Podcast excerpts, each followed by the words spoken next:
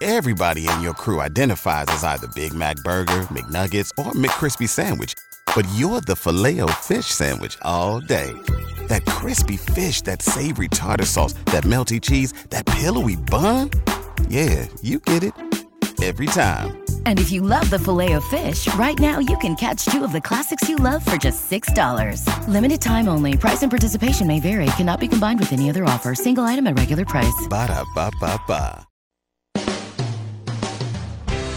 Good morning, and welcome to A Penny for Your Thoughts with Brian Barnhart on News Talk 1400 and 93.9 FM WDWS.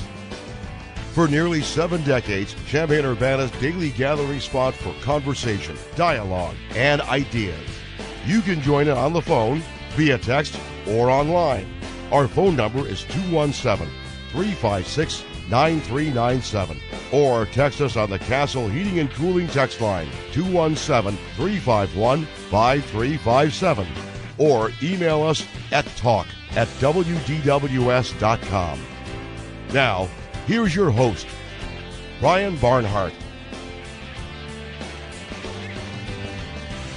It is Penny for Your Thoughts here this morning as we uh, come your way here in the middle of the week. It is Wednesday, July 6th. Maybe some rain, maybe not.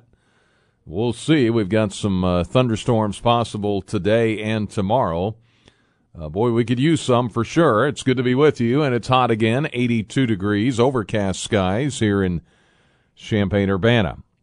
I'm Brian Barnhart. Good to have you with us here on A Penny for Your Thoughts this morning with you until 11 o'clock this morning. We've got a, a busy show as usual. Always flies by, I can tell you that. It goes really fast. We'll have uh, open line here for the first 40 minutes or so. We'll uh, do more open line in the second hour with Jim Dye. He will join me uh, for an open line segment in hour number two at 10 o'clock.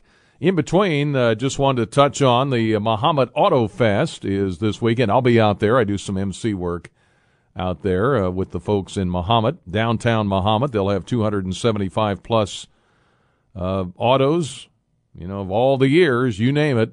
Uh, they'll be out there with the uh, car show. It's been a great event. They've done it now for, uh, what is it? I think this is the 13th annual. And the guest this year that'll be featured is Butch Patrick otherwise known as Eddie Munster. From the Munsters, he was in a ton of TV shows uh, as an actor over the years and some movies. I think he had a band as well. And uh, he's going to be in Mahomet this weekend on Sunday. And he's bringing the uh, Munster coach with him. The one from the TV show, I guess, or replica of it, or whatever the case is. We'll ask him. So that'll be about 9:40. We'll do that. He's going to call in and uh, visit with us for a few minutes, so you can have a chance to uh, visit with him this weekend, and then uh, back to the open line with Jim Dye. Tomorrow we'll do a uh, music show. We did this last year. I believe it was in, I want to say late April of last year, but uh, got so much response to it. Uh, basically, the, the great history of music in Champaign Urbana, in Champaign County. Uh, if you were around in the 60s, 70s, 80s, even into the 90s, um, there's great bands that have come. in. REO's the headliner, obviously, one of the headliners, but there's so many, so many great artists, so many people that were in the uh, music business here locally. And so we'll uh, have another show like that tomorrow. So if you want to uh, be tuning in for that, if you were in that scene or want to talk about it with us, that'll be uh, tomorrow. Jim and Jimmy Bean will be with us here in studio. Paul Faber and Mark Rubel will join us as well. Grant Thompson, Dave Leake, uh, Mike Hale.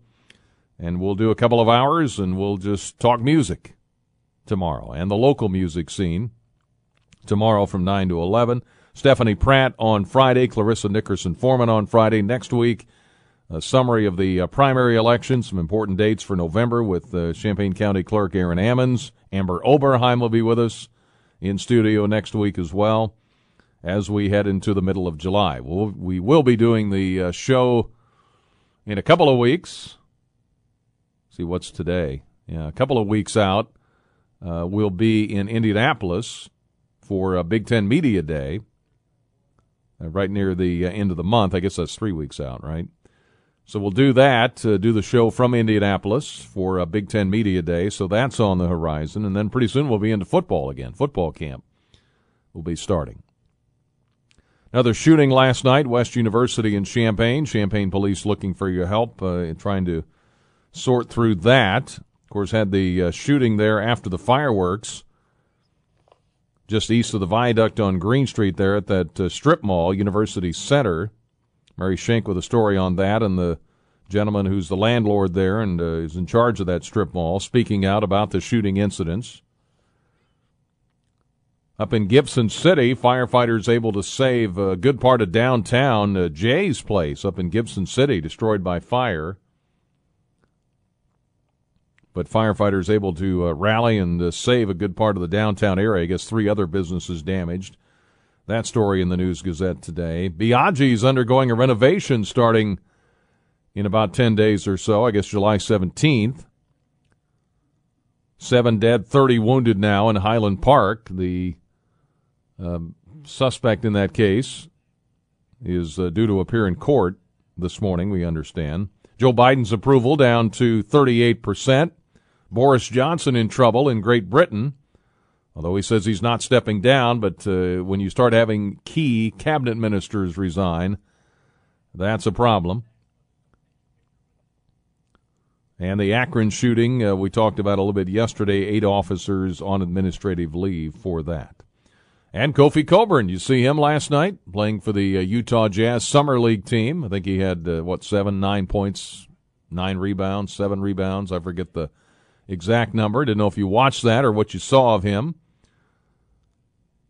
But uh, what you thought, he'll he'll be on. Uh, it's usually on NBA TV or ESPN two or something like that. Usually is where you get those summer league games. Kind of a lull in in sports right now as far as on television, other than baseball. So if you want to check that out, see how Kofi's doing, and Malcolm Hill I think is in that summer league. They're doing pretty well. Malcolm's making some decent money, and uh, you know Kendrick Nunn's got a five million dollar deal with the Lakers. So we got some former Illini floating around there uh, in the NBA or uh, trying to get into the NBA.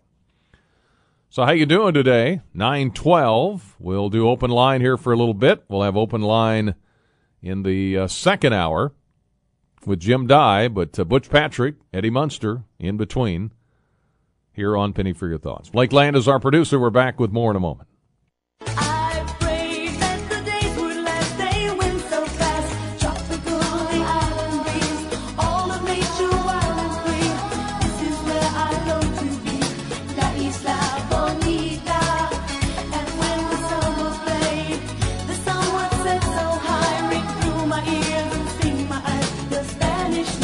Nine sixteen on a penny for your thoughts. Good to have you with us here this morning. Jim Dye will uh, join me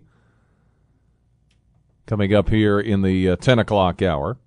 217 356 9397. MX Electric, if you need some electrical work done, maybe you've had a power outage or two, or something is wrong electrically, or you need a generator to keep everything up and running, our man uh, Max can take care of you. Uh, LED lighting, he can, I mean, any, anything with electricity whether you've got a problem or you want to add something or take away something or add a pool or outdoor lighting, whatever the case may be, 217 359 7293. He's a good man, very involved in the community, runs a really good business, and very professional. They've been at this for a long time. 217 359 7293. MX Electric. Max, one of those entrepreneur guys that, you know, thought a few years ago, hey, I'm going to start my business do it the right way, get people to recommend me, word of mouth, advertise. He's done it all the all the right way. So uh, 217 359 7293. Max Painter at MX Electric. Hey, Brian, Sunday after church, my wife and I went to Culver's up in Princeton. My wife looked at someone and said, Hey, I recognize him. I did too. Brett Bielema had been to his parents for their 61st wedding anniversary, was on his way back to Champaign Urbana. Brett was very gracious, had his wife take my picture. Their daughters are so cute, Stephen Princeton says. Yeah, it's a, he's a really down to earth guy. He really is. Uh, just really enjoyed getting to know him here the last year and a half and working with him for the games and the shows and got a great family and uh, met his parents. We were on the uh, tailgate tour up in the Quad Cities. Had a chance to visit with them and they're just everyday folk like you and me. I, they're, they're, raised uh, a good family and a good man in Brett Bielema. So um, anyway, you can check that out. Uh, next time he's around or he's at some event, make sure you say hello. But he was at Culver's, huh, in Princeton. It's pretty good. Uh, 918. Hi, Brian. Was wondering if you know what Kofi earned in NIL money and what he was offered to stay. Thank you. Great program. Our listener says. I don't. I don't have no idea. I have no idea on the exact number. I mean, some people have said, you know, was it as high as seven figures? I don't know if it was that high. Uh, I know that it was. I think it was at least several hundred thousand dollars. I mean, he was doing just just fine. I mean, he was one of the headliners for the NIL, but I don't have any exact figures. Uh, depending on where he plays next year. Now, some people, I don't know if these figures are accurate, some people say if he were to play in the G League next year, and he's trying to make the Utah Jazz, of course, he'd probably make 50000 in the G League if he signs a two way contract, uh, which I know, I think Malcolm Hill signed last year. He could make at least 400000 if he's on an NBA rookie contract, he could make more than 900,000. But he was doing pretty well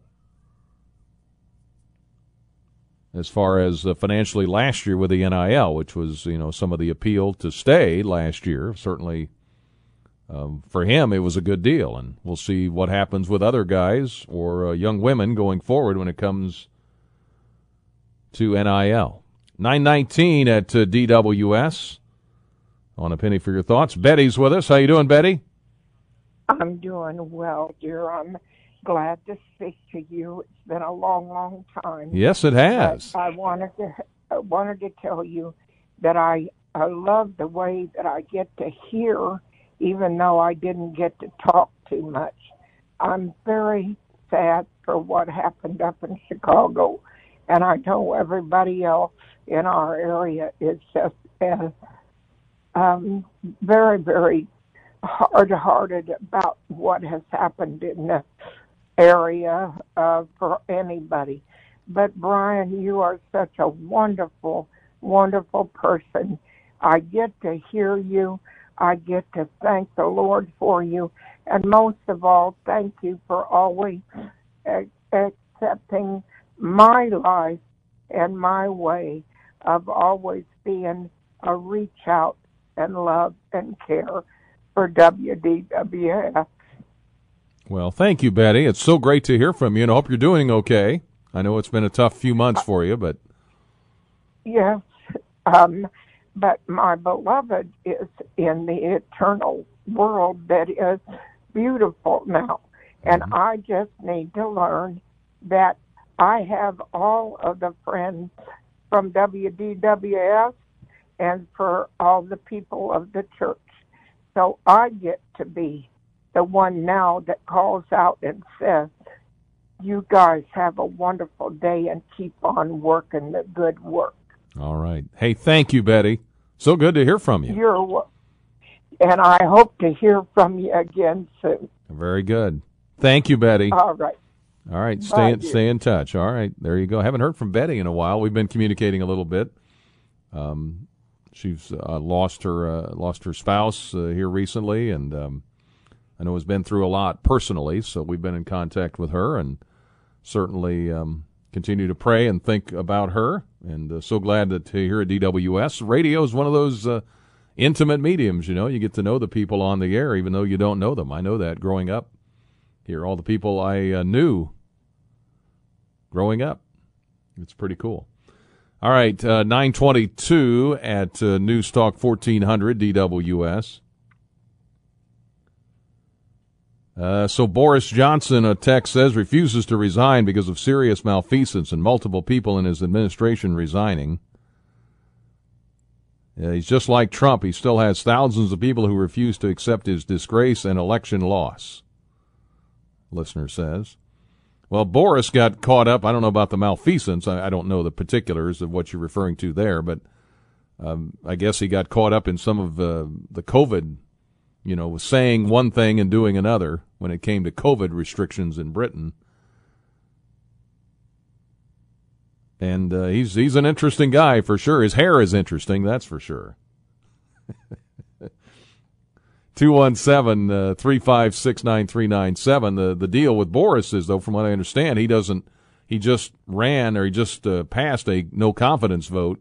So they can't do that for another year. So if they're going to get rid of him, he's going to have to step down himself. 923 at DWS. Greg joins us this morning. Hi, Greg. Hi, Brian. Hey, I watched a lot of that coverage of that shooting in Highland Park, Illinois, yesterday. I saw the governor, the uh, vice president were up there talking about that.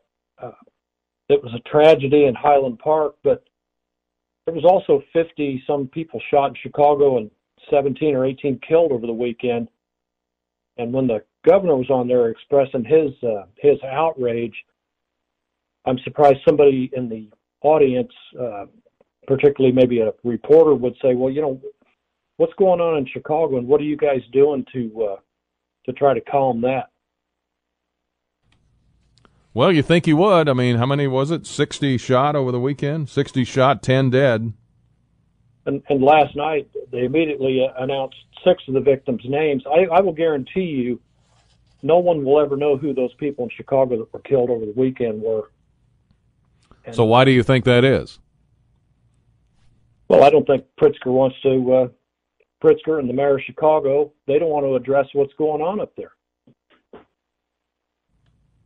If they did, they'd have done something about it a long time ago. All they can talk about is is all these illegal guns that are coming in up there. Well, you know, it's it's still legal to buy a gun in Indiana, and it's legal to buy a gun in Illinois if you have the proper credentials and if you can pass the uh, the state police FOID check. And I was also amazed last night. They knew that question was going to come up at the six or seven o'clock meeting, and Brendan Kelly, the head of the Illinois State Police, who administers the FOID card program, he was not he wasn't there, and they kept asking the sheriff of Lake County, his spokesman, and he said, "Well, I, will have to defer that to the state police. They run that program." Hmm. But uh, and then I'm reading today on a lot of news sites they're saying, "Oh, they've missed the red flags."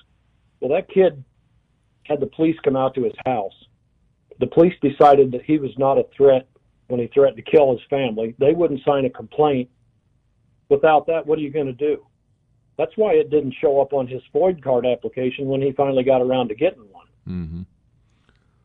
Yeah. Well, there's a lot of blame to go around afterwards, for sure. I mean, well, I, I don't. You know these social media sites. If you get on some of these, and if you post as a conservative, you are, you will be immediately blocked using certain keywords. And they can't tell me that Twitter, uh, YouTube, Facebook, they do it all the time. They can't block these people I saw some of the videos this guy made. I mean, this guy was just he was just looking for a place to mm-hmm. to do that. He, you know, that was one of his fantasies, killing a bunch of people and shooting it out with the police. Yeah, just make. I mean, I guess people just maybe either they see it or they don't realize it's going on or they don't want to get involved. I don't know what it is. Well, a lot, a lot of the people that look at that kind of stuff are just as sick as this guy was. Mm-hmm. You know, mm-hmm. that's not. You have to hunt that t- that type of stuff out on the internet. It's just not it's not on MSN's homepage or AOL or anybody else's. But this thing in Chicago with these with these guns and this killing, and even in Champaign, there was a guy shot on University last night. Mm-hmm. Said in the News Gazette that a, a SUV, a brown SUV, pulled up next to him and started shooting. Are these people randomly shooting people? Was this some kind of gang retaliation? Was this guy targeted? you know, we need to know some facts about that. And that's what they're trying to. They got to get some help to learn that. That's the problem. If if nobody comes forward and says, "Hey, I know who did it," well, then what are you going to do? Yeah, but I, I just find it hard to believe that this was a random shooting. Hmm. Well, it's probably not. I mean, it's probably somebody they were targeting. I would think. I mean, that's what a lot of it is. What from what I'm told from law enforcement. But, but this thing in Highland Park, I was amazed at how fast a citizen saw that car and, and called 911, and within minutes the police had this guy. I think that's that's amazing. There's license plate readers everywhere. We've got them in Champaign now. But that was the citizen who had gotten the description of that car, saw that guy, and called it in. Yep, that's what it takes. I think it's great. Yep. That's what it takes. So. Yep. All right, Brian. Have a good day. Thank, you, Greg. You too. Have a good day. 217 356 9397. Uh, Musk, Elon Musk, speaking of Twitter, uh, Elon Musk says he jokes that Twitter would have censored Paul Revere. Criticizes for squashing dissenting opinions. He skewered Twitter leadership with a humorous fake tweet depicting historic American Paul Revere getting fact checked after tweeting the British are coming. uh, okay, Susan, how are you, Susan? I'm good, Brian. Good. How are you today? I'm doing well, thank you. Um, speaking of citizens being involved, this is kind of good on the back end of that last one. Um, I don't know if I did the right thing the other day or not, and I'm I've been feeling bad about it ever since. But I was shopping in a very large grocery store in this area in Champaign, and I went to the middle of the store to get some other things, and there were these two guys. If you can imagine, first I saw this grocery cart with a great big blue tub in it, and the lid was on the tub. And then these two guys came out of two aisles, and they opened the lid real quick and dumped a bunch of stuff in the tub. And I, you know, that was weird, but they were both dressed in black. One had a, a hooded black sweatshirt on with the hood up, but they both had full head masks. All you could see were their eyes. And they both stopped and looked at me, and I was suddenly very afraid. And I just decided to pick up a coffee cup and look at it and act like I was just looking for something, like it didn't bother me at all. But as I got closer to the cash register, I thought that was weird. And I wonder if I don't know what would you have done if you'd have come across something like that. I I feel kind of bad. Yeah. So did you notify anybody, or you just you were didn't know what to do? I, I didn't because my husband said, "Susan, you could be shot." Hmm. So I didn't know what to do. I but I wish I now I had gotten the manager and said, "Just want you to check out that little couple over there," you know. But yeah, I don't. That that's probably. I mean that that would have been my I guess instinct, but I wasn't in your shoes either. So I mean it'd be easy for me to say that now. But I was so scared. yeah, I was so scared, and I I just thought it was terrible. Now I wish I'd said something. yeah. Did you see But- them leave the store with that, or do you know what happened after? No, No. because I was all the way in the back of the store, and so were they. And, and you know, there was no one around. Right. So I, I just, I felt very isolated, and I don't know. I just, it wasn't a situation where I could go find somebody because I couldn't find any people, Mm-hmm. and I don't know. But I think, I think I'm going to keep my eyes open. Next time I see something like that, I'm going to report it. Yeah.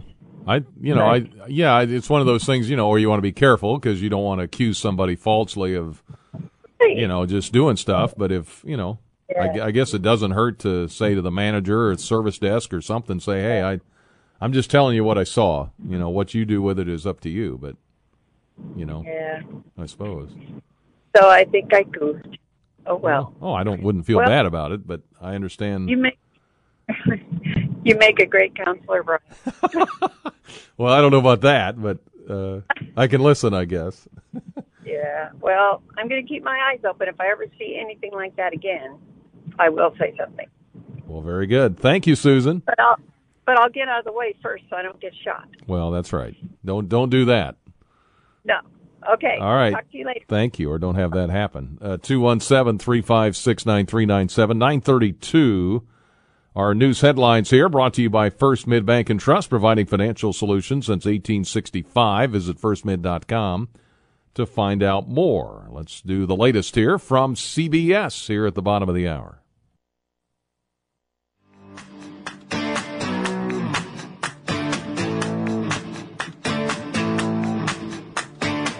On a penny for your thoughts, News Talk 1400 DWS. Good to have you with us here after the bottom of the hour, 935. Butch Patrick coming up here in a few minutes. Expected to call in here and join us. He'll be at the Mahomet Auto Fest this weekend.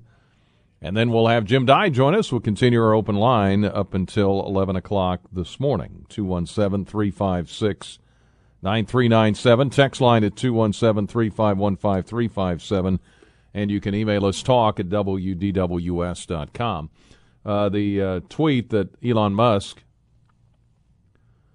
uh, appeared to get into the spirit of Independence Day, sharing a fake tweet depicting Twitter in 1775, where iconic American historical figure Paul Revere was fact checked by Twitter for saying the British are coming, the British are coming.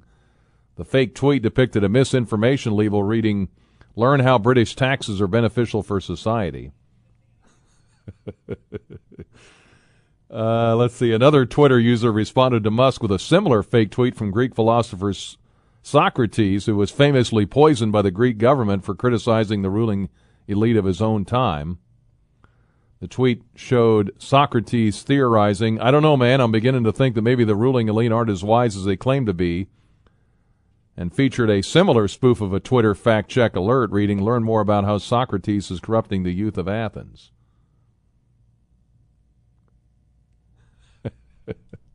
That's kind of fun, back and forth. All right, uh, 217 356 9397 is our uh, number. Uh, John is with us this morning. Hi, John. Hey, good morning, Brian. Well, you know, I, I heard all the statements, everything in reference of what happened up there in Highland Park. And I guess what hurts me the most is there a two year old baby was killed. And when when you start referencing Highland Park, what, what's going on in Chicago, that stuff been going on there for years, just like uh, the border. It's been going on for years. One person is not going to stop it. And what uh, your caller should concentrate on is we've got a crime wave going through here in Champaign, and I'm trying to figure out where is the FBI? It's like uh, with all the stuff going on political, the FBI is not heard of, and and and they should be behind all this, trying to figure out what the heck is going on. But you can't say, uh, you know, the governor was talking about Highland Park and not Chicago I, I can't I can't see that reference when these people, innocent people, going out just to enjoy the holiday. A baby was killed, but you want to talk about the shooting in Chicago? Let's worry about Champaign. Let's Chicago work on their problem, but we need to worry about Champaign and and the, and the people that was trying to enjoy the independence, and not uh-huh. bring up Chicago as a reference because everybody's going to jump on the bandwagon. And you know, that's just like what's going on out here. All these men talking about what women should be doing. I got three beautiful daughters, and I'm gonna tell you, God knows I won't get in their relationship what they're doing. But I'm gonna tell you, I'm like Mr. T.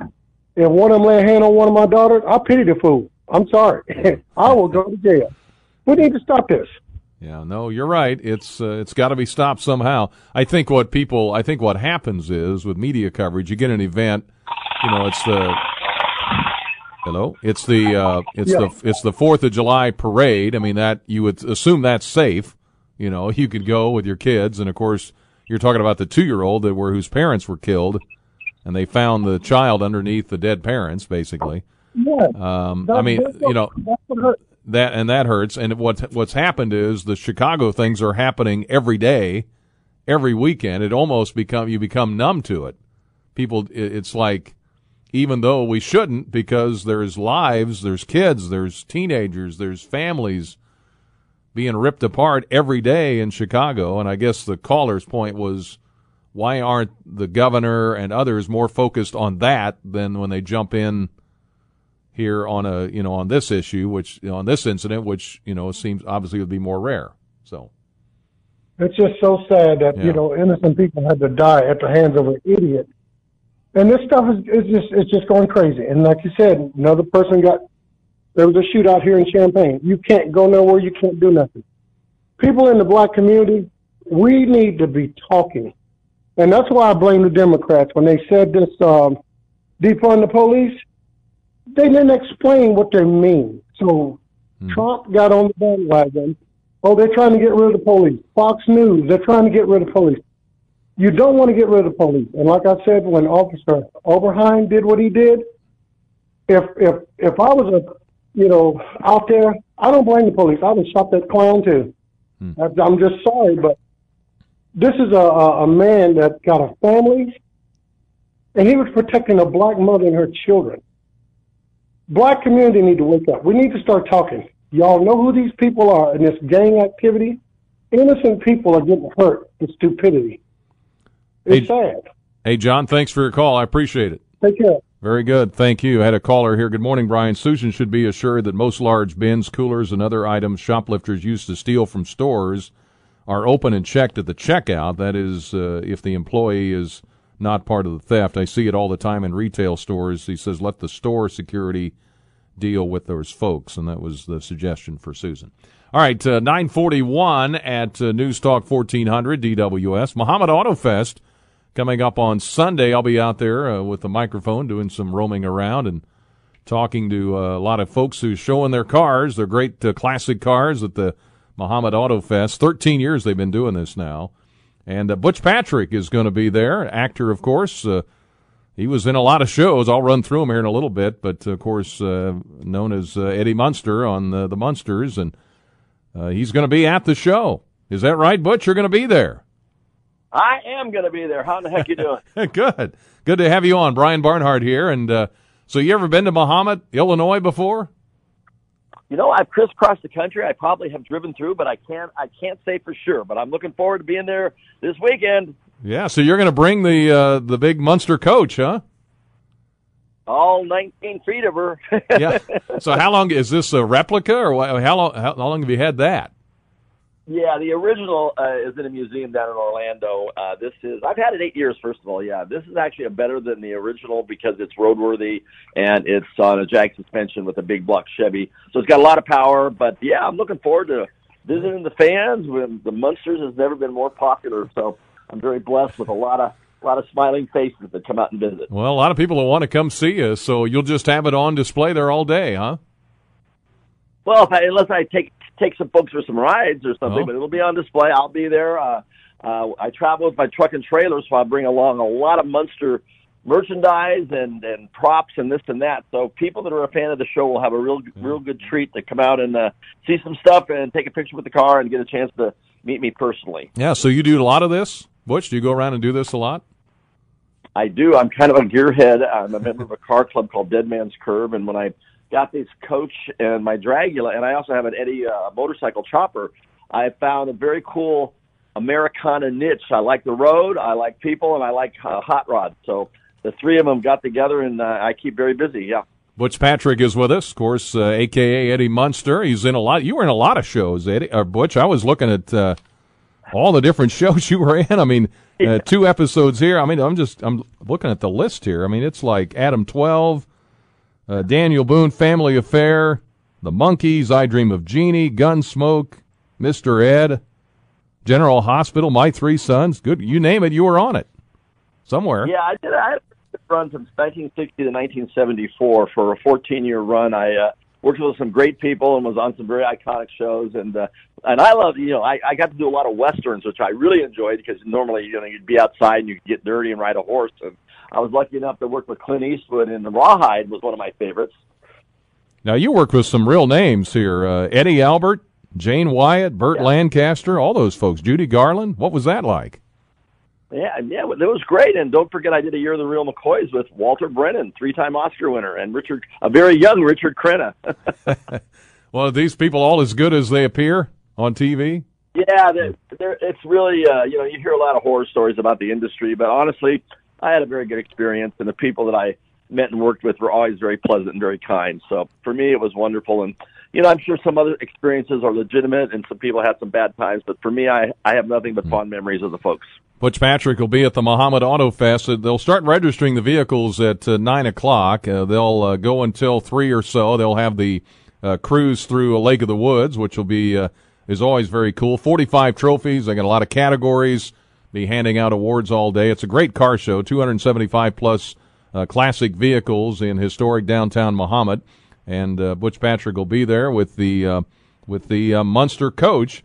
So, are you are you still amazed at how many people know the Munsters? I mean, we're going back a few years here, but it is pretty amazing, isn't it? Here's the best part about it is I'm amazed at the 10 or 11, 12 year old kids that come to the table with their parents or their grandparents who have been watching the show with their uh, with the with the older folks in the household and they love it. They get they're introduced to it, they enjoy it, and then the fact that Rob Zombie is making a brand new Munsters movie after 20 years of working with Universal to get it right.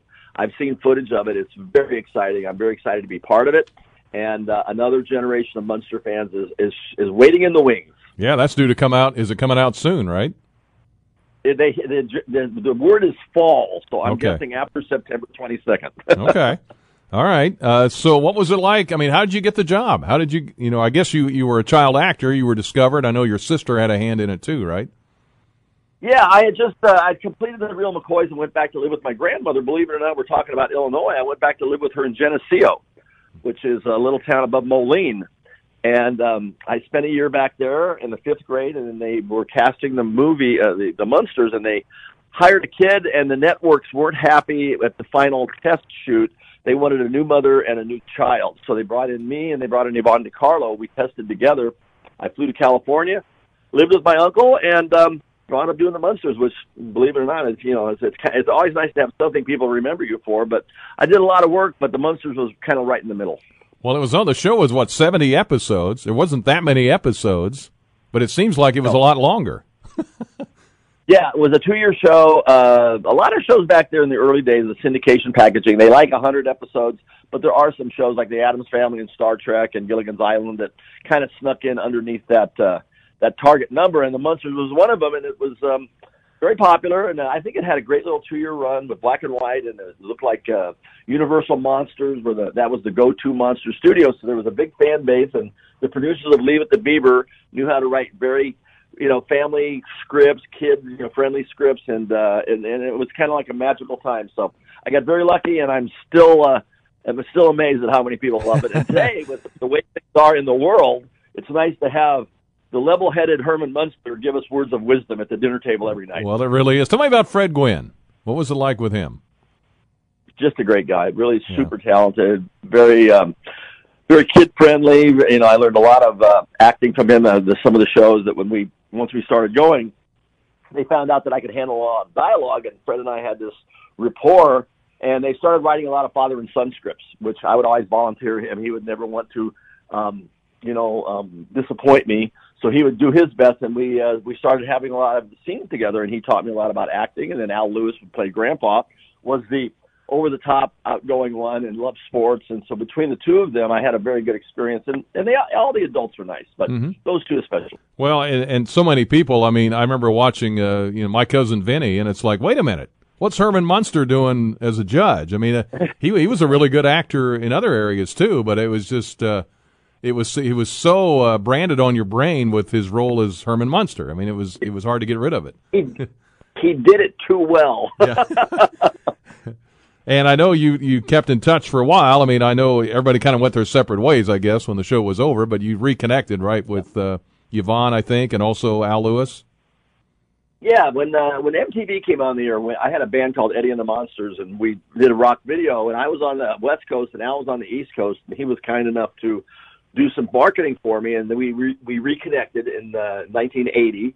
And then uh, Yvonne De Carlo was on Vicki Lawrence's show, and Vicki had contacted me and said, "Would you please be a surprise guest for your TV mom?" And I said, "Of course." And then that's how Yvonne and I reconnected, and Pat Priest then came into the mix as well when we started doing appearances with Grandpa and the Marilyn and myself for the Shriners organization, and everything came full circle about 20 years after uh, I'd last seen him. So it was, it was nice. Tell me about your band that you had. Ah, I was the original Munster Manili. Okay. we uh, we were a we were a studio band. We were into rock video production. I actually had a recording career ten years prior to that. After Lidsville, a Saturday morning show that I did for Sid and Marty Krofft, Metro Media Records wanted to replace Bobby Sherman, and uh, somehow they wound up uh, you know looking at Lidsville and thought I would be the guy to do it. So I went on the road. I told them I really didn't sing. I wasn't much of a singer. Yeah, don't worry, we'll fix it in the studio. And so here I am on American Bandstand with Loggins and Messina and singing my little heart out, except it was recorded. well, it's easy for me to say because I'm I'm not never was a childhood actor, but I know some people have like, you know, trying to run away from that. You know, I don't want to go back to that. You know, I'm I'm, but I, you're health. It seems to me you're pretty healthily embraced it, realized, hey, it made a nice living for me, and and people love you for it as a result. I think. Well, you know, the two two things real quickly. Number one, the money wasn't really an issue because we Yeah. really didn't make a whole lot of money. I, Yeah. My stepfather was a pro baseball player. We both made like thirty five thousand a year. It was it was good money back then in the '60s, but it wasn't like over the top, you know, you know, Mhm. lavishly living with Rolls Royces and mansions and and you know butlers and maids. It just wasn't that way. But the thing about the Munsters and what I enjoy about it is when you could go somewhere like Mahomet, Illinois, and you go to a table and people come out and everybody's smiling and everybody's got positive energy and everybody's got this family friendly show that you were part of. I wasn't aware of how much I how important the Munsters were to the people that were watching the show and the kids growing up, running home from school to watch the reruns. You you're up you're you have an extended family of people all over the country who love meeting you. So you're just in the middle of all this positive energy. Who wouldn't want to be around that? Was there any rivalry with uh, with the Addams family? They were on about the same time, weren't they? Yeah, they were Friday nights. We were Thursday nights. Yeah. Had there been head-to-head competition, maybe, but uh, no, it was. Uh, they were a different studio, and they were kind of like a different show anyway. But we count, we sort of complemented each other because whether you like one or the other more, there's a very good chance you watched us both. Yeah. Well, it was a great show. I enjoyed it uh, so much. All those great shows. And uh, Butch Patrick, you'll be at the Mahomet Auto Fest, so people look for you. You'll be around all day, right? Just hanging out. I'll be our, I'll be manning the tables, and I'll be right in front of my coach all day long. Look forward to seeing everybody. Bring out the family, multi generations, and we'll ask me those questions that you've always wanted to know. Very good. Hey, Butch, thank you for the time. I really appreciate it. And we'll see you on uh, Sunday. I will see you, Brian. Thank right, you. Thank you very much, Butch Patrick. Eddie Munster. How about that? He's going to be at Mahomet Auto Fest Sunday, July 10. Uh, the registration begins at 9 a.m. It's a uh, free event. You just show up. Uh, it costs to enter your vehicle, obviously, but um, the uh, registration will start at 9 a.m. They'll go all day. I'll be there. If you want to come by and say hello, I'll be at the uh, main tent. You got to get your picture with Eddie Munster, right? Along the way, and the Munster coach, all of that. 9:53. Back in a moment here on Penny for Your Thoughts.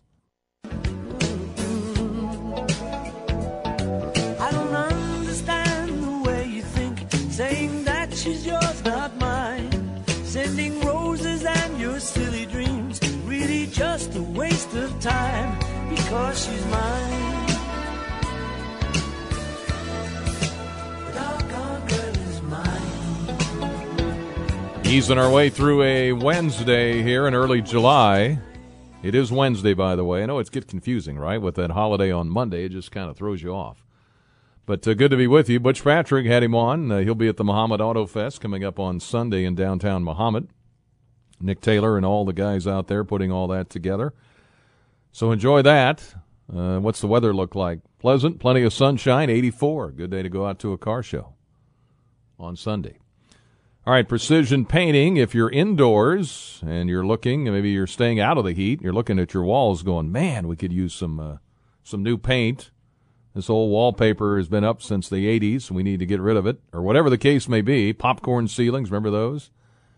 They can help with removal of all of those. They can uh, get make your kitchen look new, completely transform a kitchen by painting them.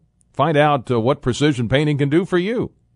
And they'll move the furniture for you and move it back when it's done. You don't have to worry about doing all. You don't have to do all the prep work for them. They'll do all of that and get it ready, and they'll get it done for you, and they'll do it right. 217 637 6288. 217 637 6288. Or go to the website yprecision.com. I see uh, Biaggi's getting a renovation. That's going to start here pretty soon. They'll be done with that in early August. Uh, I think I read that uh, the Biaggi's and the Biaggi's chain, the store in Champaign, is the oldest of their stores, which I found interesting. Just uh, just up the road from us here in Champaign, so um, be watching for that. 217-356-9397. Text line at 217-351-5357. Most large stores, a listener says, have store cameras. Uh, one listener says it's dangerous to call people out these days. Well, yeah, I don't know if you'd want to confront someone. Uh, that might be dangerous. But if you, I don't think it would hurt to, if you suspect that something's up, at least let somebody know, uh, you know, at the service desk or whatever, and what they do with it, that's up to them. But, um, but no, I don't. I wouldn't go around confronting people. That certainly you don't want to do that. All right, let's get to the weather and the news. WDWS Champaign Urbana.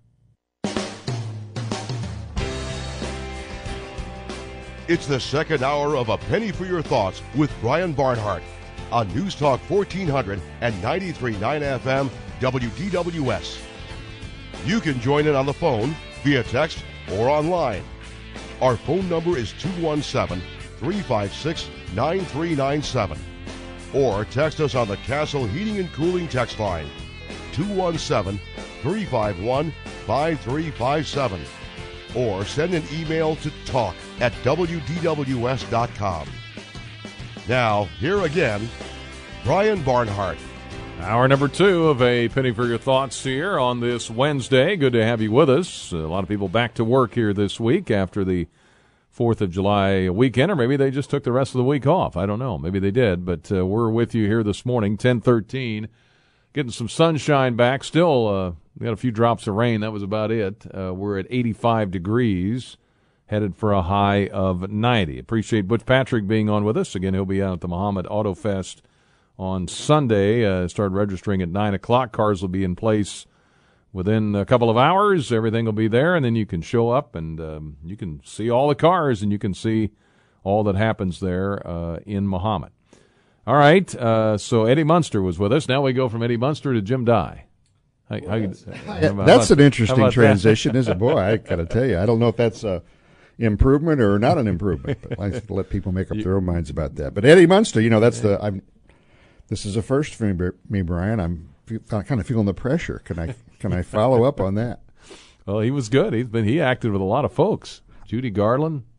Oh, guys Poitier. like that, you know, that they spend their entire life in uh, showbiz and they probably got all kinds of talent and uh, mm-hmm. and they've worked in a zillion different productions and just you know that that whole life is just kind of so unimaginable to, to somebody like me who lives who's lived in Champaign for a long right. time. But uh, well, good for Eddie. I'm yeah. glad I'm glad to hear he's made a permanent gig out of being Eddie Munster. Yeah. Even though I never really watched the show, so I better go back and you were, uh, you were busy working. Or... Yeah, I probably was still trying to figure out how to get some lawns mowed. uh, I am going to have to go back and watch the old videos. Yeah. Or maybe there, there's actually the Comedy Channel, don't they? Run? Oh, I'm sure it's on somewhere. Yeah. Oh, yeah. yeah. Yeah. Herman Munster, Fred Gwynne. Yeah. You know, the, all of that. So. But I prefer more sophisticated humor, like Mr. Ed. Yeah. he was in that too.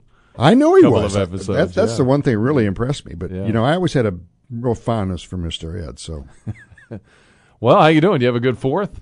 uh, I was Weekend? reasonably Yeah, good. You know. I had a very quiet weekend. Uh, didn't do much, but uh, here, you know, tan, rested, and ready, back to work and all that stuff. Going to the fireworks shows or I did not. I did not. I just kind of vegetated at home, and I've been actually been a little binge watching Yellowstone. Oh, really? Yeah, Okay. which I don't know what to think about it because none of the characters in it are very likable. Oh. But uh, and there's lots of killing, lots of killing. So if you go for that, uh, that's a good thing. Hmm. And uh, they're all cowboys, and they're all real gruff and taciturn. They say "yep," "nope," and that's pretty much the dialogue. And uh, they That's the, that's the one with Kevin Costner. Kevin right? Costner, yeah. So Mm-hmm. anyhow, Well, comments here. We got an open line here with uh, Jim Dey, 217 356 9397. Text line at 217 351 5357. And you can email us talk at WDWS.com. I was watching the uh, fireworks show the other night. It's amazing how many other fireworks shows, private or otherwise, are going on at the same time. Uh, I'm kind of amazed by that. Well, you know, people just love to, to hear big noises and, and see things blow up in the sky. I guess. I mean, I've outgrown that. I'm, you know, I guess I'm just an old coot now who doesn't uh, who shakes his fist at everything. But uh, um, when I was a kid, I loved fireworks and did all kinds of stuff with that, and uh, it's just lost its. Uh, Appeal to me. I find I find it kind of dull, but I know people like it. I like the Fourth of July. I like the whole the hoopla and all that stuff. So uh, it's a good thing. We'll get into the serious topics here in a moment, but uh, the Big Ten, what, what USC, UCLA, what? Well, uh, now And- I and now I maybe read more. That, that the Pac uh, that was the uh, Big Twelve is now going to maybe try to merge with like six of the teams in the Pac twelve. So I don't know. Mm-hmm. The Pac twelve may be uh, a non-entity. Of course, maybe the remainder there will go merge with somebody else. You know, this is such an interesting uh, shift of the landscape here, and it's all driven by, of course, TV money and network contracts. And the Big Ten seems to kind of be in the driver's seat uh, on that, along with the SEC. So uh, it, it ain't like it used to be. So we just have to accept that and go on. The Tim game, Bra- the games will still be good, but nothing else is the same. Tim Brando was on last night with Scott. If you uh, want to go back and listen to that, he talked quite a bit in detail about what he thinks is going to happen with, and he mentioned the Big 12 and the Pac 12 Oh, okay. and those teams. And then, uh, you know, you may wind up with, I don't know, three or four super conferences. And And where does that leave the NCAA in all this? The NCAA is probably done with football. I mean, well, don't, I, hate the NCAA anyhow, so good for them. But uh, uh, you know, when you grew up with like the Big Eight, which was permanent, yeah. Missouri and Oklahoma and Nebraska, and you grew up with the Big Ten, Michigan, Ohio State, Illinois, and then to just see this thing, and of course we saw some, you know, some signs go back a few years, you know, with Penn State coming in, and then you had Maryland and Rutgers and, and all that. So th- it's been there, but now it's just exploded because of the uh, the cable TV landscape and the and the uh, the value of live sports programming as opposed to things that can be you can zip your way through and skip the ads. Uh, and it's all about TV sets. So I guess we're going to be virtually coast to coast from Rutgers to California, right? That's a long road trip. For That Rut- is a long somebody. road trip. Yeah, for Rutgers especially. USC and uh, UCLA are real two of the primo uh, sports programs in the country, or at least they have been. So I kind of worry about when we're keeping company with them. I kind of worry: is Illinois ever going to win another football game? Well, I think uh, you know they're gonna. They got some teams they can beat. So, okay, You know, and uh, I think um, we got the right guy coaching them. So we'll, we do. and we'll see uh, how it goes. But uh, boy, you got to have the players, That's right. and um, Yep. y- you know when you have to climb over that many different teams and they're all good, it's hard, really Mm-hmm. Can hard. be, yeah. Ten nineteen here with uh, Jim Dey, uh, the shooting up in Highland Park. You know anybody that was up there? Or Uh, I know uh, Lynn Lynn Sweet by reputation from the Sun Times. She's a longtime political reporter, and uh, she was there at the at the event. I think Rick Atterbury, who used to be on here, uh, was up there. The state's attorney of Lake County is a former uh, Catlin boy, who my wife taught in second grade, and uh, beyond that, I don't know. But it's just another one of those unspeakable tragedies that that we have far too many of, and I don't know what the what the solution is because it seems to me this kid is clearly off, and no, but no, everybody's saying now, oh, we we didn't suspect a thing. He just seems so normal. Well, you know, I I question that when I look at the kid's picture. Does that look very normal to you? Doesn't look normal to me.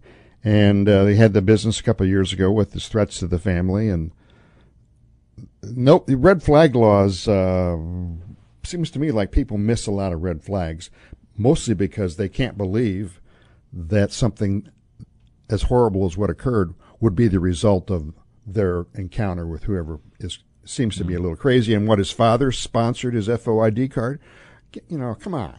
Yeah, I, I don't know if people are just looking the other way, or they're not paying attention, or they don't want to get involved. I don't know. Well, the father's You know. certainly involved, but you know, you had the, the you had the father that uh, went out and bought the gun for the guy who shot up a um, the the Waffle House.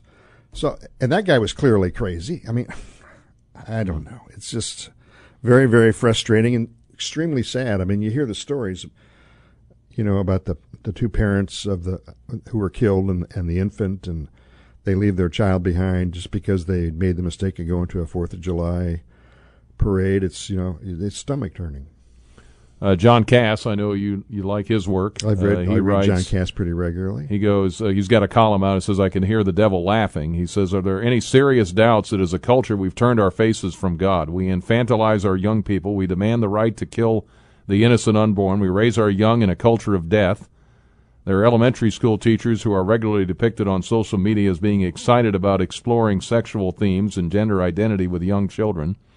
Ours is a culture that fills kids with pharmaceutical drugs to manage their mood swings, a culture that offers them video games to live out their most violent, murderous fantasies. We push our political anxieties and pathologies down the throats of our children, telling young men, for example, that masculinity is toxic. If they happen to be white and male, they're led to believe they're the cause of almost everything that's wrong in the world. The weak ones break, the strong ones grow sullen and angry. We subject the young to relentless psychological pressure to satisfy the emptiness of our politics. We don't think of the culture we raise them in. We're our own gods now, and yet we're surprised at the monsters we've created. Well, the boy, there's a lot of glittering generalities in there, but uh, is also a lot of truth. At the same time, you probably get uh, some severely uh, differing opinions on whose fault it all is, which of course is what we're in the process of doing right now. Is you know pointing fingers and saying, "Well, it's your fault. It's your fault." Blah blah blah. But we are a coarse, a coarse and vulgar society, and uh, ha- have been getting more and more so for years. So I don't know uh, how do you turn a society around that's moving in a certain direction. I mean, I think certain things once they're out, uh, once you open Pandora's box, uh, there's no getting it back in.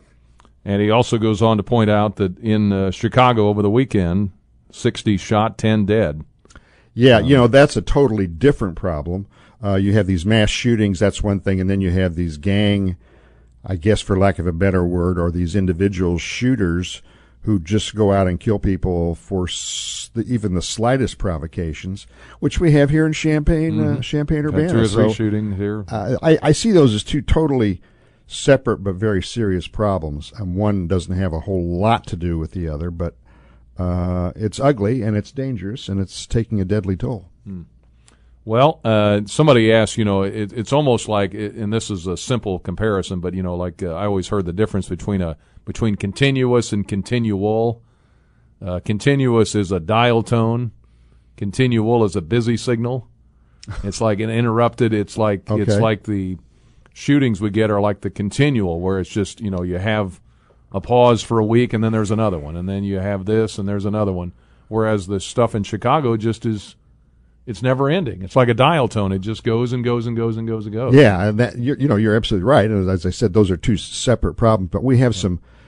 The bottom line here is we have some really severely damaged individuals, uh, some of whom are extremely impulsive and angry and willing to lash out for no reason. Uh, those I would consider to be like the gang, the gang shooters, and then you have those that are severely mentally ill or have a very perverse view of the world for whatever reason, and they're the kind that climb up on rooftops and and start shooting. I, I pers- well, I don't know what to say about it all. It's just it's just a unfathomably difficult problem, and I. I don't have much faith that uh, gun laws, uh, however many you want to pass, uh, will do anything more than um, address the fringes of the problem. But uh, if somebody's got a solution, I'm certainly willing to listen. But I don't. I think a lot. There's a lot of rhetoric out there, and not too many solutions. 1025, visiting with News Gazette columnist uh, Jim Dey. We're back with more here in a moment.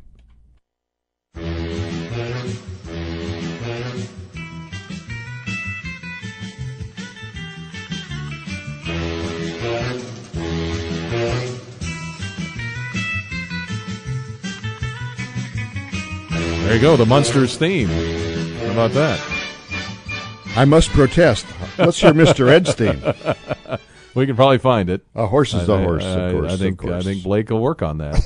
yeah, get Mr. Ed. twenty eight at DWS. Uh, plan ahead. Busey says, uh, be careful with personal information. Lock up your checkbook. Never give personal information. Never pay a fee or taxes to collect sweepstakes or lottery winnings. Never rush into a financial decision. Get to know your banker. Build relationships. Check references and credentials before hiring anyone. You have the right to not be threatened or intimidated. Pay with checks and credit cards instead of cash to keep a paper trail.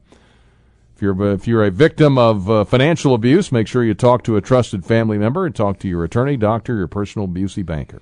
Best way to protect yourself from any fraud is to be proactive. Visit Busey.com or stop by any of their convenient locations today. Hi guys, it's strange how Indiana has legal fireworks sales while cannabis is illegal. Illinois has legal cannabis sales, but fireworks are illegal. well, that is the, that is an example of federalism. Fifty separate states can pass their own rules, and and they do. So I've heard some people say that uh, Illinois should uh, legalize fireworks, and that would in, enhance our revenue by a smidgen. But uh, I'm out of that game, so I don't care anymore about fireworks. there was a time when I might have uh, worked up a real opinion about it. All right. Hi, guys. I'm looking into the Champaign County clerk race. I found someone on Twitter that seems to be the Republican candidate, Terrence Stuber. Uh, it's possible this is just a fake or parody account, but I doubt it, this listener says. On October 9th, 2020, while commenting on LGBT people, Mr. Stuber said, Loving my neighbor doesn't mean I have to agree with their life choices. He has several other tweets that seem to suggest he doesn't believe gay people should have equal rights. The Champaign County Clerk issues marriage certificates. Do you know whether Terrence Stuber is committed to issuing marriage licenses to same-sex couples if elected? Well, if, if uh, whoever is the clerk is committed by law to carry out stat- statutory duties, so that he will do what the law requires, whatever his personal uh, opinion is, because that is his job. And there have been cases where, particularly in Kentucky, where some clerks uh, decided they were not obligated by uh, to perform the duties required by statute, and they found found out quickly that they weren't going to get away with that. So there will be no problem issuing marriage licenses to people who want to be married. And uh, Terrence Stuber is the Republican uh, candidate. Will be running against Aaron Ammons here in the uh, in the fall. So. Uh, yes, that's, Yes. that is correct. And So- as far as the what the the uh, the what his tweet, uh, I don't have what was? I don't have to love my neighbor, or I don't have to. I don't. Ha- I can. I don't have to agree with their life choices. I Yeah, can. well- I can love my neighbor. Sure. What's I the mean- you know we we all agree and disagree about different things, and if uh, if that's as far as it goes, that's fine. 217 356 9397. Text line at 217 351 5357. And you can email us talk at WDWS.com. I don't know if we've had you on since the primary, have we, or did we? No, we have not. Uh, we have any- not. And uh, most interesting primary, Yeah. uh, one I think that the Republicans really shot themselves.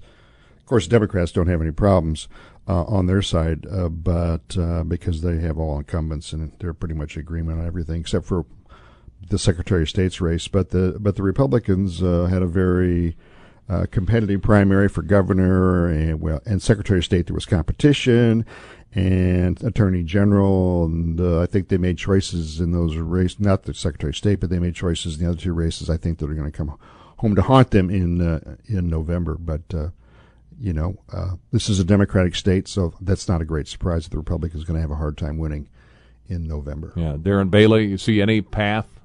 I, I really don't. Uh. I, I, I don't. I think he he appeals uh, to a very narrow um, constituency. It's really the enthusiasm for him among those people is extremely high. I think he's going to have a hard time attracting independents. Of course, Democrats will no Democrats will support the guy.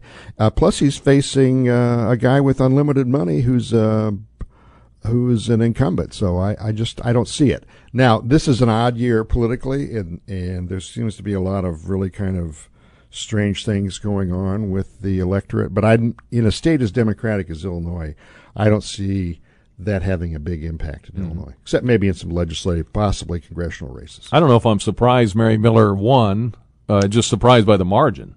Uh, yeah, I thought that uh, as the we got towards the end of the campaign, I thought Rodney was showing some real signs of concern, and that in his advertising, and that made me think that uh, he thought he was in trouble, and so I, as a consequence of that, I thought he was in trouble. I didn't realize how much trouble he was in.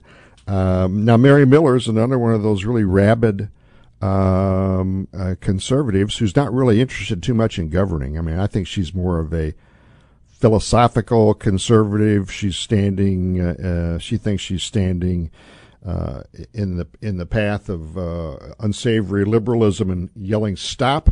And I think that's about as far as uh, her politics go. However, she is in a district. I mean, you got to remember that the Democrats do this district to elect a Republican. I mean, they they pretty much locked every Republican in the state. Um, in the in uh, the bottom two counties, uh, one with uh, Mike Bost and, and where he's the incumbent, and the second with Miller and Rodney. Of course, they weren't thrown together, uh, but uh, Mary Miller moved into Rodney's district, and of course they gerrymandered a little sliver of of the district for uh, Budzinski. You know, that Budzinski, thing, yeah. that Again, her district is like a snake that cuts through the middle of the other district, and it runs from Champaign Urbana to the Missouri border. So they they uh, the district Mary Miller is running in is a Republican simply cannot lose. Heavily Republican. Yeah, I mean it's it would be virtually impossible to lose that race for the Republicans. But that the price of of uh, the Democrats did that for a reason, and the reason was so they can elect Democrats in other districts by spreading Democratic voters out amongst numerous districts and locking Republican voters into two districts that are overwhelmingly Republican. So no, I I was surprised Mary Miller won by such a strong margin. I have no idea uh, what impact Trump's appearance on her behalf had, although I suspect with that constituency it certainly didn't hurt her. And we go on from here. I don't even know if she has an, an opponent in the general election, and if she does, She does, but it's, it's okay. Well, then he's uh, wasting his time. I hope he didn't spend too much time campaigning, but or he or she. And same thing with Mike Bost. Uh, and, and it's also the same way for some Republicans running uh, in some other races. For instance, I think our our one-time state senator Shane Cultra, who represented a portion of Champaign County, is running for Congress as a Republican against Robin Kelly in a heavily gerrymandered uh, Democratic district, and so he's also running a futile race, in my opinion. All right, 1035. Jim Dey with us here until 11. We're just doing an open line, so whatever's on your mind. Here's CBS News with an update here at the uh, bottom of the hour at uh, 1035. Hello. I'm Mr. Red. There you go. A horse is a horse, of course, of course, and no one can talk to a horse, of course. That is, of course, unless the horse is the famous Mr. Ed. Go right to the source and ask the horse. Mr. Ed for president. I tell you, that Mister, you can't beat Mister Ed. Not only was he a good-looking Palomino, but he he was a wise horse and multilingual. Yes, he was. And he didn't he go to the Dodger Stadium? I think He he, was, did. he was hanging out with Koufax. He, I think. he, and he hit the home run and Yeah. slid into home plate. And Leo Durocher was there with his mouth just hanging wide open. That's classic stuff. it's a simpler time, wasn't it? yes, on it TV, was. for Mr. sure. Mr. Ed was always. Uh, you just can't. You put a horse that can talk in a show. I mean, I think you Yeah. got it. You're, halfway home, right? I just remember as a kid going, "Hey, he's at Dodger Stadium. What's he doing out there?" He's playing baseball. He likes baseball. He's he's a good American horse. He likes baseball, hot dogs, and apple pie. That's right. Uh, Jim Jim Dey is with us. 217-356-9397. Text line at 217-351-5357. Blaine's Farm and Fleet sponsored our news. Your ag headquarters helping you get the job done right with farm supplies and equipment, fencing, feed, and more. Wisconsin-based and family-owned since 1955. We were talking a little bit uh, the election coming up. You know, if Trump's going to run or not, and who who would oppose him, DeSantis or what that's going to look like. Um, some I've even seen some conservative writers saying, "Look, we can't go back and relitigate 2020. It's over. Okay, the Biden's president. We got to go on." And uh, I don't know. There seems to be a division. The Republican Party is to. I saw the governor's race in Arizona. That's all the one lady wanted to talk about was 2020, and I'm like, well, okay, you can go through the legal process of this, but at one point do you say we got to go on? I and and is I don't know if Trump can just go on. It's probably not in his makeup. But it's, no, Trump can't go on because this is his thing. Um, he's he's always aggrieved, but uh, yeah, this really sticks in his craw because the one thing he he likes to call other people is they're losers, and uh, the fact that he came out on the short end of that thing. Uh, sticks him with a label that, that he cannot abide. But no, you can either look ahead. Politics is about the future, not about the past.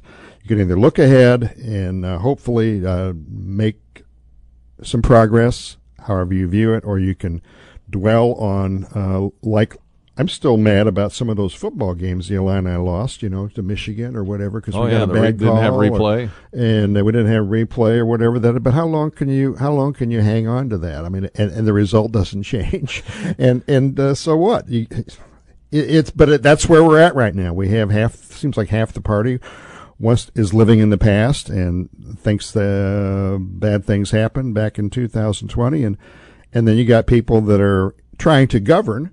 Like DeSantis is actually governing Florida and apparently doing pretty well at it. One thing I, I wonder about four years ago when Trump run won, uh, when the, the the GOP campaign started with like 15 candidates for president, and I think that is a real error because then you get guys who get 10% of the vote and they win because you got so many other candidates dividing the vote. Uh, I I would feel better about things if they came up with two or three people that were credible and and let them slug it out. And I, I would hope Trump is not one of them because uh, we just don't need we just don't need him on the political scene. Is the Republican Party starting to move past Donald Trump? A poll published this week showed the former president remains the favorite candidate of 53% of Republican voters, but a conservative writer now writing this is that but his numbers are slipping and other candidates are on the rise. Most noticeable is Ron DeSantis. Same poll showed almost a quarter of Republican voters putting the Florida governor as their favored nominee, and the numbers are only rising. Um, and then he goes on to talk. His the headline was January sixth hearings are flawed, but Republicans can't ignore Trump's bad behavior. Well, I you know, that- Trump's thought it was bad- interesting. In my opinion, Trump's bad behavior probably goes back to his childhood.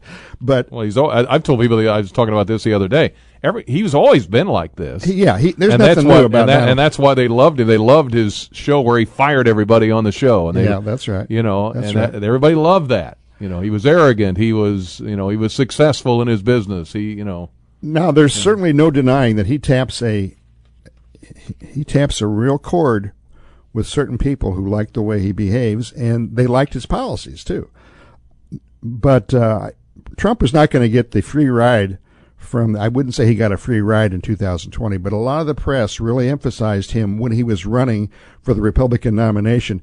I think they they they put a lot of emphasis on his campaign as a way of kind of pulling the chain of the Republican Party he's not going to get that this time. It's not going to happen. I mean, he's he's going to be going against a tidal wave of uh, of uh, negative press from day one, and they're not going to. I don't think the press is going to be able to use him as a um, club to beat up other Republicans with, which is what I think they did last time because they considered that he was such a sure loser for the general election. And then what happened? Well, the worst possible scenario from their point of view, he won, and not only did he win, he beat the sainted Hillary. and they've been melting down ever since. And they've been melting down ever since. Absolutely, yeah. 10, 1044. So you be careful what you ask for. You know, that's, That's what right. they say. Uh, 1044 back with Jim Dey after this.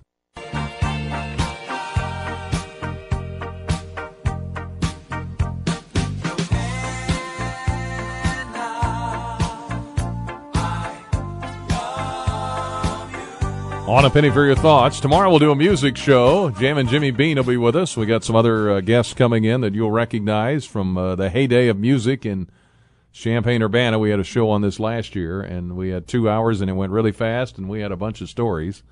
So we'll do that uh, tomorrow on uh, Penny for Your Thoughts, 9 to 11.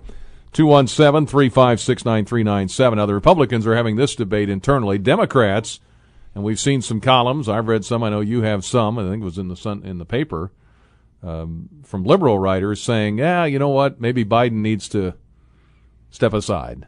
You know, he needs to be done. Not run again. He's a nice guy. Well, we're starting to see the chorus coming from the uh, the liberal columnists and a lot of the uh, uh, Democratic office. I see the great AOC has declared it's time for Joe to go, and uh, we saw a column yesterday from Gene Lyons and other people are and David Axelrod, who was the uh, campaign chairman for. Uh, Obama is saying, you know, things look really out of control, and of course, Democrats uh, are experts at reading poll results, and they know that uh, his approval numbers are in the tank, and I'm I'm sure they're terrified about uh, what's going to happen in November. But they're also position. Some people are also positioning themselves for for a run for the Democratic nomination. You know, there's a lot of people that think they should be president. I think uh, J.B. is one of them, and his name is popping up a lot. He's also he's already been campaigning out in uh, New Hampshire and Massachusetts and some other early primary states. So one person's problem is another person's opportunity. So the, there's already planning for the Democratic nomination for 2024. We're not even into, you know, we haven't even had 2022 We're yet. not- just barely halfway through. No, I think it's going to get worse for uh, for Biden, and because you know we're on the cusp of a recession, uh, inflation, gas prices, the borders c- continues to be Hmm.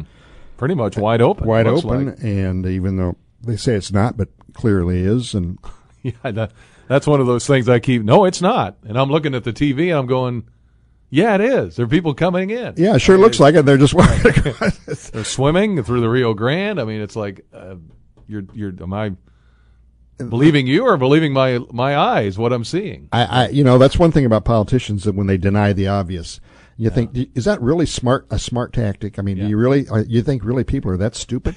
they can't see that stuff? Uh, so I, I think that uh, the well, we'll learn a lot in November, and then go from I'm there. on the phone. Hey, Herb, how are you? Yes, you are. Go I'm- ahead. I'm fine. How are you? Good. Yeah. Uh, uh, uh, good morning, Mr. Dey. Good morning. Uh, I would talk to you the last time you were on here, and I, I told you I didn't want Trump to run again, and Mhm. you asked me why.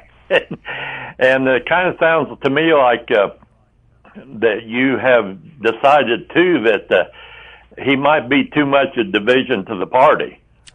Yeah, I decided that a long time ago, but Well, uh, the, well, the, within the I can't stand I can't so- stand all the drama associated with him, and it's just like one thing after another. I mean, uh, can you behave or not? No, I guess he can't. But That was kind of my point. I I voted for him. I'm not ashamed of that eh, because I thought at the time we needed a businessman rather than a politician, and I think that that's what we got.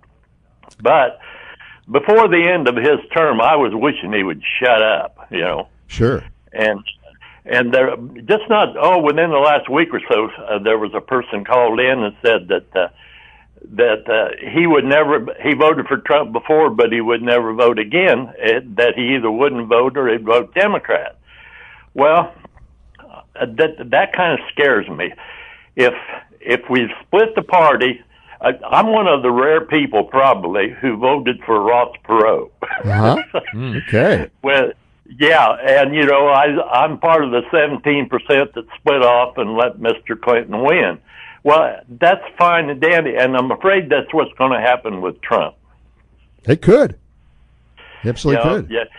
If they split the party, then we're going to end up with four more years of whoever that's going to could try to continue this agenda that, uh, to me, is driving the country into bankruptcy. Maybe Gavin Newsom. How about him? Governor of You know, one of my one of my Yeah. rules of politics is the best thing going for the Republicans is the Democrats, and the best thing going for the Democrats is the Republicans. So, if, Yeah. if either party, both parties could shoot themselves in the foot uh, uh, for 2024, and whichever one does is going to be- the other is going to benefit. And Hey, Herb, I got to move, but thank you, sir. Okay. Appreciate it. Okay, well, thank you. All right, ten fifty three. Another break here, and then some final thoughts. And other got a Mister Ed text here. We'll see what that's about. All right. Hang on. All right, back on a penny for your thoughts. final few minutes here with uh, Jim Dey. Uh, let's see here. A couple of questions. If Trump is the Republican nominee, will you vote for Trump in the general election? I guess that's a for twenty twenty four. If there's Trump voters or Republican voters out there. Well, many of them will, and many of them won't. And uh, I don't understand.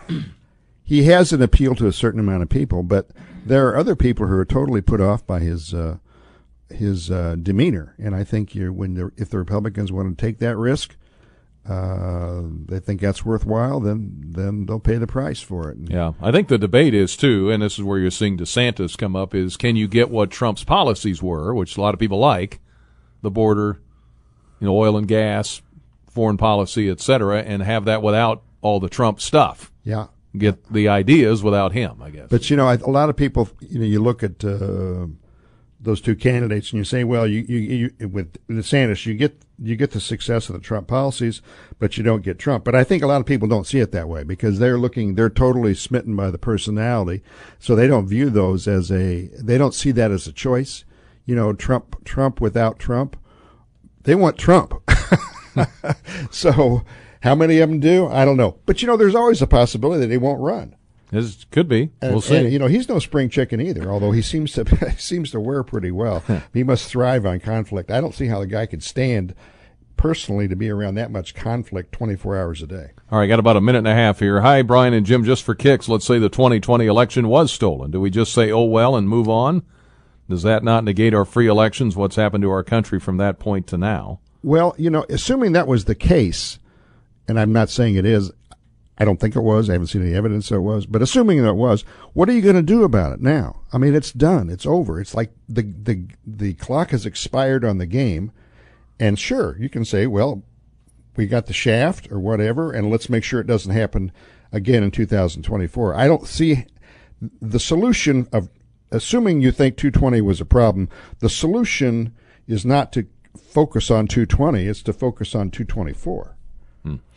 And finally, just talking about Mr. Ed and the Dodgers, I always wondered how he slid into home. So I recorded it and played it in slow motion. It was a fake horse on a skid. Well, you know, Mr. Ed, in his contract, he doesn't have to slide in his contract. you know, that, that's not good for a horse's skin. Is very. Uh, and I want to say one more thing about Mr. Ed, as long as we're on the subject here. Mr. Ed was wonderful, but you know, if you're a ten year old boy, Wilbur's wife Carol was pretty hot. so okay, I'm telling you, she was a really total babe. And uh, between she and Mr. Ed, I mean, if I could have a picture of her and Mr. Ed beside each other, that's all I'd. All, that's all I'd ask. That's for. all you asked. Yeah. All right, sir. And Wilbur didn't deserve her. I deserved her. On that note, we're done. okay. Thank you, sir. My pleasure. Appreciate your input. All right. It is uh, Jim Dey. Read his uh, columns and editorials and et cetera in the News Gazette or online, of course. All right. Our music show is tomorrow. We'll uh, we'll talk a lot of music from Champaign Urbana tomorrow on the radio on WDWS Champaign Urbana at the Tone. It's eleven o'clock.